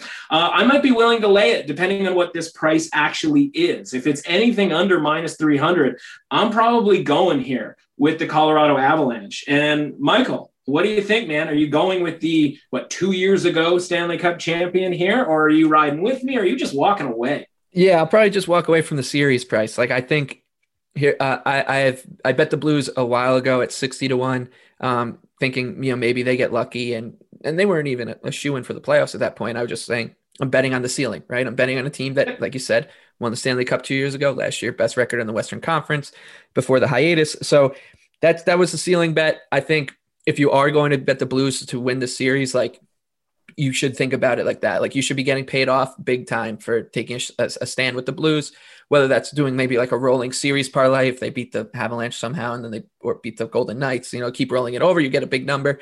Um, but yeah, other than that, like this, it's tough. It's tough to imagine uh, St. Louis uh, putting up much of a fight. But you know, we you you the always the standard caveat in uh, Stanley Cup hockey and hockey in general is weird stuff happens. So um, nothing, nothing too much uh, for me for this series, but d- definitely if I would go big or go home if you're going with the Blues. Yeah, and, and so for me, like you know, the numbers come out Colorado, Colorado, Colorado. It's the same kind of thing, only in the reverse, as we talked about with the Islanders, right? If the numbers like Colorado and maybe you know series price is a little bit too rich for you, derivative markets that favor Colorado are also going to have a value price to them, so a minus one and a half. And I think it's worth sort of mentioning the minus one and a half series price when we're talking about favorites, right? And again, in this case, I love Colorado blah, blah, blah, blah, blah.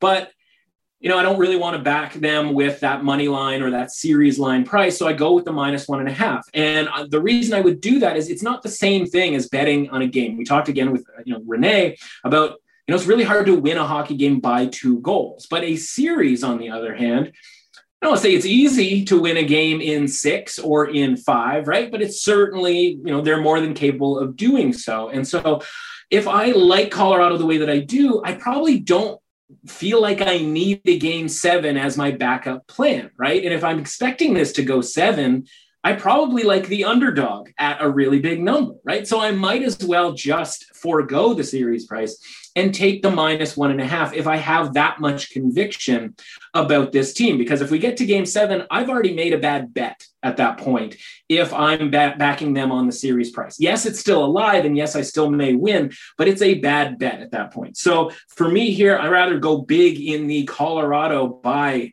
you know, four two, four one, four, you know, four nothing type of thing here, and just kind of go minus one and a half there.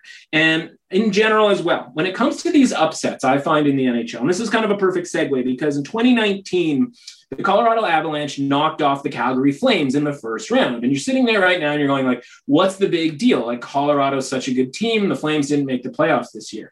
At the time, it was an upset and kind of a big one because the Flames had a good season and the Avs hadn't had so much of a great season. And so, you know, I was on that back then. But what I like to try to do when it comes to upsets is it's tricky, right? Because you know you kind of have to do a little, you know, future uh, telling, if you will, fortune telling.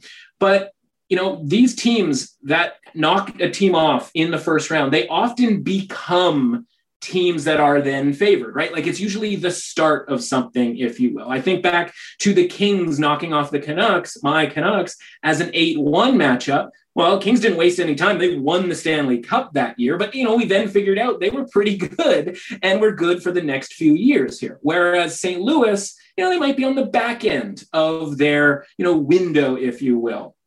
Pardon the pun.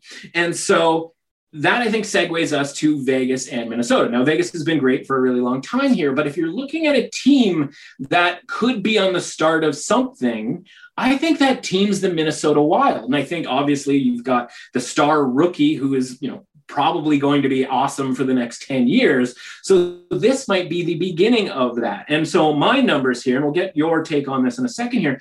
My numbers here make Vegas a favorite, but not by that much because, again, Minnesota very good at even strength. Let's talk high danger chances 444 this season to 359 in favor of uh, the Wild, whereas Vegas also very good 539 to 469. But you can sort of do some quick math there and see that there's not that much of a discrepancy between the two teams. And the Wild, people are a little bit going to be a little bit surprised by this. They actually have an unusually high conversion rate offensively. So the chances that they're getting, which we are already just talked about is a better percentage than they're giving up. They're also scoring on them more than league average, which is not something you think about when it comes to the Minnesota Wild.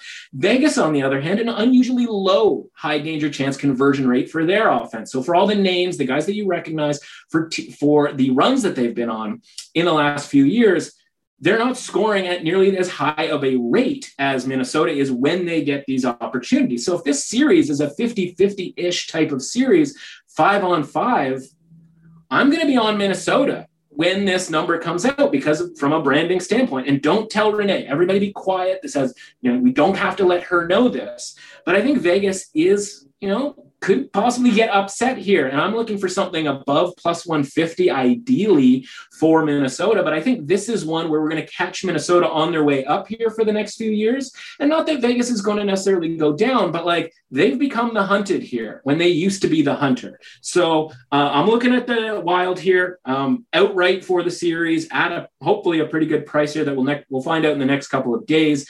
Uh, Michael, what do you think about this one? Yeah, I think it comes down to the price, like everything in betting, because the Wild are a little bit of a darling in the betting community, right? They'll they're if they get one as soon as that price opens, I expect if it's up there, if it's in you know the 140, 150 range, I think that it'll get bet down. Um, and uh, to me, like yeah, like these teams are pretty close. So if it if I can catch a good number like that, I'll, I'll totally be on the Wild. But if it does come down towards like the minus 120 mark for Vegas, I think then I'll start to get interested. Um, I think Vegas is really turned it on lately uh, we're talking like they were not all that good for a little while in the in the middle part of the season, and they were getting results thanks to their goaltending, Marc Andre Fleury, who had a renaissance season. Um, and now they have Robin Lehner back in the fold. He's playing great in goal too. So they're the the Knights are are very formidable opponent. The Wild are very formidable opponent. It's going to come down to the price for me. Uh, but at the at the moment, like yeah, it's it's basically where where does this number open and where does it go? Because I do think that the Wild are going to catch some some like you know smart money uh, right as this right as this price opens. Well, that makes me feel better about it, even if I don't end up getting the price. Uh, you know, obviously that means, as we've talked about, right? Possible value on a plus one and a half series price, possible value on an over five and a half games type thing, right? Because again, I think this thing uh, could go the distance or come pretty close to it. So that's a wrap as far as our division stuff is concerned. And, you know, I think that segues us here nicely to kind of full circle get back to big picture stuff and the Conn Smythe Trophy market. And again, could talk about this forever. I'm going to try to dial it down. Uh, but Michael, let me ask you something here. Have you ever carried a man purse? You don't seem like a man purse guy. Uh, maybe on the I don't I've never owned one, but I maybe have carried one for for like a, a, a like a nice leather satchel, maybe. Yeah, Just, maybe. You know, for walking around. Yeah, yeah, maybe. I don't know. So, you know, if you don't have one, I suggest you get one because we're going to grab a bunch of players here, throw them in a portfolio, and we're going to carry them around in our leather satchel for the playoffs. All right? You fired up for that? I, I don't think I could think of anything I would rather do more. so our Conn Smythe portfolio, let's talk about sort of how we figure out who to back here. So a couple of important things. One, in general, quick stat here, the average age of a Conn Smythe trophy winner, 27.8 years of age. The outliers in that are guys like, maybe you've heard of them, Patrick Kane, Jonathan Toews, Evgeny Malkin, right? Guys who have won at a really young age as forward. So if we're looking for somebody who's really young, they need to be sort of Hall of Fame type level player. They need to be, let's call it a top pick, right? First round or first overall pick, a third overall pick, and a second overall pick, and all of that. So you got to really um, you know, dial in if you want somebody who's young, right? You got to be sure that this player is going to be great. Secondly, from an odd standpoint, strictly mathematically speaking, you know, we talk about Conn Smythe Trophy. You're probably not going to win it if your team doesn't win the Stanley Cup. So you have to start with Stanley Cup futures odds and kind of go from there. And then third, positions, right? Forwards, defense, goaltenders.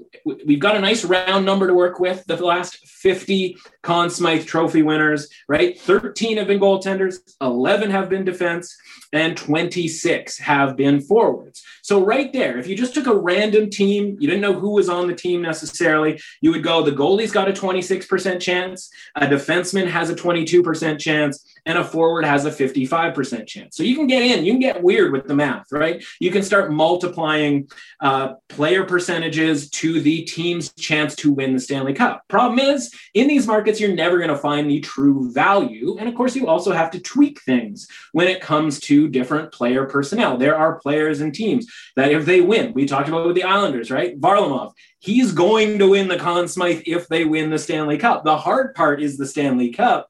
The easy part is figuring out who their MVP is going to be, right? Like there are teams that exist like that. So um, I'll start here because I have a couple that I want to sort of throw out there earlier. And this is finally what I alluded to early on here. I want to start with my guy here, with everybody's guy, Connor McDavid. And so, yeah, you might not like them to make the first round, but in this market, the assumption already has to be that they've won the Stanley Cup because it doesn't really matter if they don't, right? And so right now you can get the Oilers at 19, 20 to 1 to win the Stanley Cup. Or you can get McDavid at 24 25 to win the Stanley Cup. Michael, there's no way in hell that the Oilers are winning the Stanley Cup without Connor McDavid being the most valuable player. By the way, for the entire playoffs, this isn't the Super Bowl where a guy has two interceptions and all of a sudden he steals the MVP. This is for the entire playoffs, right? And let me add this to it. Michael, who is the one human being on the planet who could win this award without winning the Stanley Cup? It's Connor McDavid. Right? I was, was going to say, I was wondering if you were going to bring that up because I could, you know, with the way he's his prolific numbers, he, you know, we saw with I think what's J.S. Giguere is the only guy who's ever won it without being on the winning team, but he made it to the Stanley Cup. Like Connor McDavid, this is extremely unlikely, but could just go on such a tear and make, make it to like, you know, the semifinals and still lead the uh, playoffs in scoring. He won't win the Conn Smythe if that happens, obviously. Yeah, but if he gets into the Stanley Cup final, listen, we'll have just spent six weeks going, holy crap, Connor McDavid's amazing, right? We'll have spent all that time doing that. He's probably he will have played going into it, right? Say averages six games for three series, that's 18 games maybe five, they lose in five games. That's 23 games for McDavid. Let's do some quick math there. There's a very real possibility he ends up with 40 points, right? And they could lose to Colorado, they could lose to Carolina, they could lose to a team that has a lot of depth, a lot of different guys contributing, a defenseman that's really good, a goaltender that's played pretty well, right? And we're sitting there going like Connor McDavid had 15 more points than the next closest guy. I don't care that he lost in the Stanley Cup final. So that's adding some value. So already we've got va- value with with him because he's a better price than his team, which of course everybody is, but he's the only one who is a 100% chance to win the Conn Smythe if his team wins. And you get a whatever probability that might be, right? An extra 5% probability, an extra 2% probability. You're getting a little extra there knowing that this guy could have 45 points in the playoffs, right? And so again, you don't have to like the Oilers. I would never bet the Oilers to win the Stanley Cup. I don't even want them to win, you know, I, I don't even want them um, from a betting standpoint in the first round of the playoffs. But from a strictly value standpoint here, we're getting the best player in the world, maybe of all time here, at an actually theoretical, mathematical value here. And I think I just have to get that, get down on that at around 25 to 1. Anything better than their Oilers you know overall Stanley Cup price here, I think is a really good value. So um, maybe you think I'm crazy. Maybe you've got an even better value out there. Um, who do you like to win the Conn Smythe, sort of as your best bet? Theoretically, See, this this is why I love betting these kind of markets, right? The Conn Smythe MVP markets, because there's such a you can. It's much more art than it is science, and uh, I think that's what uh, you know, the case is with with that McDavid play, which and I and I agree with it. Like I think it's a, if you're going to bet the Oilers to win the Stanley Cup, just do yourself a favor and bet McDavid to win the Conn Smythe. I think it's a it's a really really good uh, way to look at it. I have I have a couple guys. One of them you just name dropped, uh, Semyon Varlamov. I think he's thirty two to one. The Islanders are twenty to one to win the Stanley Cup. Yeah, there's a chance that maybe Matt Barzal or you know uh, you know maybe you know Jordan Eberle gets real hot. They're, the Islanders have some streaky scorers who could steal a show. But if this is a team that is known for its defense and its goaltending, if they get through uh, and win a Stanley Cup, uh, Semyon Varlamov, it would mean Semyon Varlamov would have to play at a very high level. So I think 32 to 1 he's at right now in DraftKings is is a good price, uh, especially if you like us, you're bullish on the Islanders. And this is gonna maybe maybe you know drive you up a wall, but I think the same thing can be said about Connor Hellebuyck. He's 45. So the Jets, you talk about a guy who's 100% certain to win the Conn Smythe if they win the yeah. Stanley Cup. Connor Hellebuyck is the Winnipeg Jets. If the Winnipeg Jets make it to the Stanley Cup, and win the Stanley Cup, it's because of Connor Hellebuyck. He's at 45 to 1. That's a little bit higher than than their uh, actual Stanley Cup price. And if if I had to choose like someone who who who could win um kind of towards the top just like uh, on on quote unquote like more elite real teams, I like Mikko Rantanen on the Colorado Avalanche. Stanley Cup favorite, but uh while Nathan MacKinnon is the uh uh, the favorite. He's at the top of the list of the, for the Conn Smythe. Mikko Rantanen ride shotgun with him. So if Connor, if Nathan MacKinnon mm-hmm. is having a great Stanley Cup playoffs, that means Mikko Rantanen is probably pouring in goals because he's his wingman. Uh, so I like I like him at twenty to one. You can even make a case for I think Cale Makar too. He's he's all the rage. Uh, I know people love it at thirty to one, and I think that'll probably be it. One of those guys with Varlamov, Hellebuyck, but I can also maybe see, and this is maybe a little bit of a hedge. Look, if the Pittsburgh Penguins make the Stanley Cup, like you got to remember who's voting for these awards: human beings. Sidney Crosby could could have one goal and six assists, and the Penguins win the Stanley Cup. And guess what? They're to want to they're to want to vote Sidney Crosby to win the Conn Smythe. He's twenty five to one. Kind of interesting too. Yeah, and then this whole concept might as well just be called the Sidney Crosby rule, right? Because a couple of years ago he didn't have the best playoff, but they're like, it kind of isn't anybody else, right? And again, if say Connor McDavid was on the San Jose Sharks that year, right, they probably would have just said, you know what, let's just give it to Connor McDavid. And I think you're right. Like I cannot like the Jets. Um, for the reasons that I mentioned, but I can still like that bet because I think you're right, right? If the Jets win the Stanley Cup, now all of this stuff is under the sort of auspice of the team needs to win the Stanley Cup, right? So like it kind of doesn't matter if they don't, with the exception of McDavid. But like, yeah, if they make the Stanley, if they make the Stanley Cup, yeah, he has a chance. But if they certainly win the Stanley Cup, it's a hundred percent chance that he's going to win. So when we're looking at value, if it's better than his team's price to win the Stanley Cup, and considerably so in this case, like yeah, I'm fine with that bet. And honestly, if you are looking to fade the Toronto Maple Leafs in a weird way, just throwing McDavid and Hellebuyck in a Conn Smythe portfolio where we're walking around with our satchel, like that's actually a pretty good move, right? Because you're going, okay, if I don't think that the Leafs are getting through to the semifinals, that means I'm definitely going to have either Hellebuyck or McDavid into the semifinals, right? Like that's kind of a big deal. I'm going to throw out a couple more names here. One that I like sort of next best that has more of a likelihood, let's just say, of happening, right? We talked about the Carolina Hurricanes, talked about them before. Really short price for the Stanley Cup.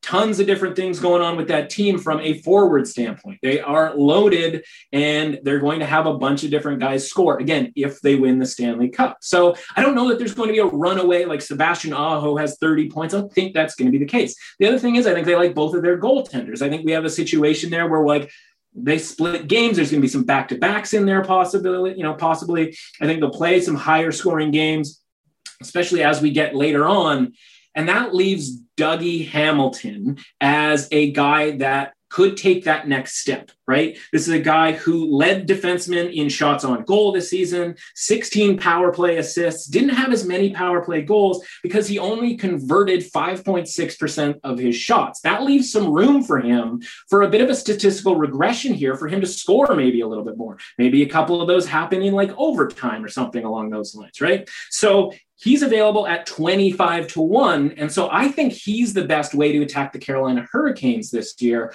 instead of, you know, the 6 7 to 1 to win the Stanley Cup. Let's take a little bit of a flyer there because I think he becomes, I don't want to say the Victor Hedman necessarily of the team, but like kinda, right? Like he's going to be the guy for them defensively. That when you have multiple goaltenders, when you have a truckload of scorers that are going to spread it out a little bit, he's going to be the guy here, I think, that's going to produce offensively and going to be a problem for teams defensively as well. So I like that uh, in attacking the Canes. Uh, you mentioned Makar. I think he's good value from, again, this is a team that has a goaltender who could win it. They have forwards who could win it. They're kind of the purest example of the, you know, 22% de- defense chance, the 26% goaltending chance, and the 55. Like they're kind of perfect for that because like you would separate that. So Rantanen's good. Um, 6.9, uh, I think, on his uh, point share this season, actually higher than MacKinnon right? So again, a guy who is contributing, you know, in a sort of a weird way, a little bit more. I don't know if voters would necessarily recognize that, but again, instead of eight to one on MacKinnon, you're getting something closer to 30 to one with Rantanen. Not bad there for, again, a team that I think can go a long way and that might not be necessarily goaltender focused, of course, right? Um, you know, beyond that, Obviously, some Boston Bruins here. Taylor Hall, I haven't seen a market. DraftKings right now has almost everybody that you'd want. Haven't seen Taylor Hall's number there. That'll be interesting. A lot of their guys are 30 to 1 at this rate, right? Why would Taylor Hall 30 to 1? If that ends up being the number, why wouldn't you take that? So there's plenty of different options. There's plenty of different ways to play a lot of these teams. And even if you don't have them advancing in the first round, because of the number and the low investment that's needed, there's a bunch of different ways that you can play these guys. Yeah, I think there's one other name, real quick, that you mentioned that's not on the board yet. Charlie McAvoy on the Bruins too. It's like he, he's in that same Dougie Hamilton, like all action, number one defenseman, going to play 30 minutes a night. And there is nothing that uh, play-by-play commentators and color analysts in uh, in the NHL like to talk about more than this guy played 28 minutes a night last night, you know, in, in the series. He played 35 minutes last night. They love talking yeah. about that stuff, and that will affect voting. But I mean, Look at. That's a nice portfolio we got. It's very, very, uh, very beefy. A nice beefy portfolio. That's right. And if Charlie or Dougie can win the Conn Smythe, maybe they can take the E's off the end of their name and they can be adults. And Douglas and Charles uh, can move on. All right. Uh, I think we've covered it, man. That'll do it for our Stanley Cup playoffs betting preview. Michael, tell the people to where they can get our stuff for the playoffs. Yeah, I mean, you should be glued to the Action Network's NHL coverage. We'll have coverage for every game, uh, game previews. We'll have uh, more stuff on Conn Smythe, future markets, and then uh, we have a we have a really good, good crew who people who think about the, the game a little differently from one another, but we all have a kind of a, a similar overlap. So it's a good synergy among the uh, the writers we have. And like I said, we'll have every game covered. So whether you're new to hockey or if you are have been watching every every day and just want a, a different uh, kind of set of eyes and a different way to think about the game, we're here for you. We understand what this is all about. We understand the ups and downs of, and the swings and the hide behind your sofa kind of nature of hockey. So uh, we're we're along the ride with you because like the heart pounding action of the NHL playoffs is like nothing else, and frankly, you shouldn't be going through it alone. Absolutely. He's at the Big Lebofsky on Twitter, Leboff M on the Action Network app. As for me, I'm at MRuss Authentic on Twitter and the Action app. You can live and learn with all the hockey betting as well as NBA, PGA, NFL, and college hoops betting on my podcast, the Window Sports Betting Podcast, available wherever you got this podcast. This was a blast for me, man. Thanks to Michael and to Renee and the band of renown behind the scenes at the Action Network. As a reminder, the Action Network's NBA team returns next week for a two part part NBA playoffs betting preview podcast. Plus, we'll have PGA coverage, maybe some French Open stuff. So stay tuned. Also, check out the Favorites podcast with Chad Millman. That's on the Volume Podcast Network, along with today's guest, Renee Paquette, and her podcast, Oral Sessions. Thanks to BetMGM, the official odds provider of the show, and thank you for listening. Please rate and review the show on Apple Podcasts, download and listen on Spotify. And until next time, we'll see you on the Action Network podcast. There were Swedes to the left of them, Russians to the right. A check at the blue line looking for a fight. Take care of your teeth, that might work for you. What's a Canadian farm boy to do? It's somebody. What else can a farm boy from Canada do? It's somebody. What's a Canadian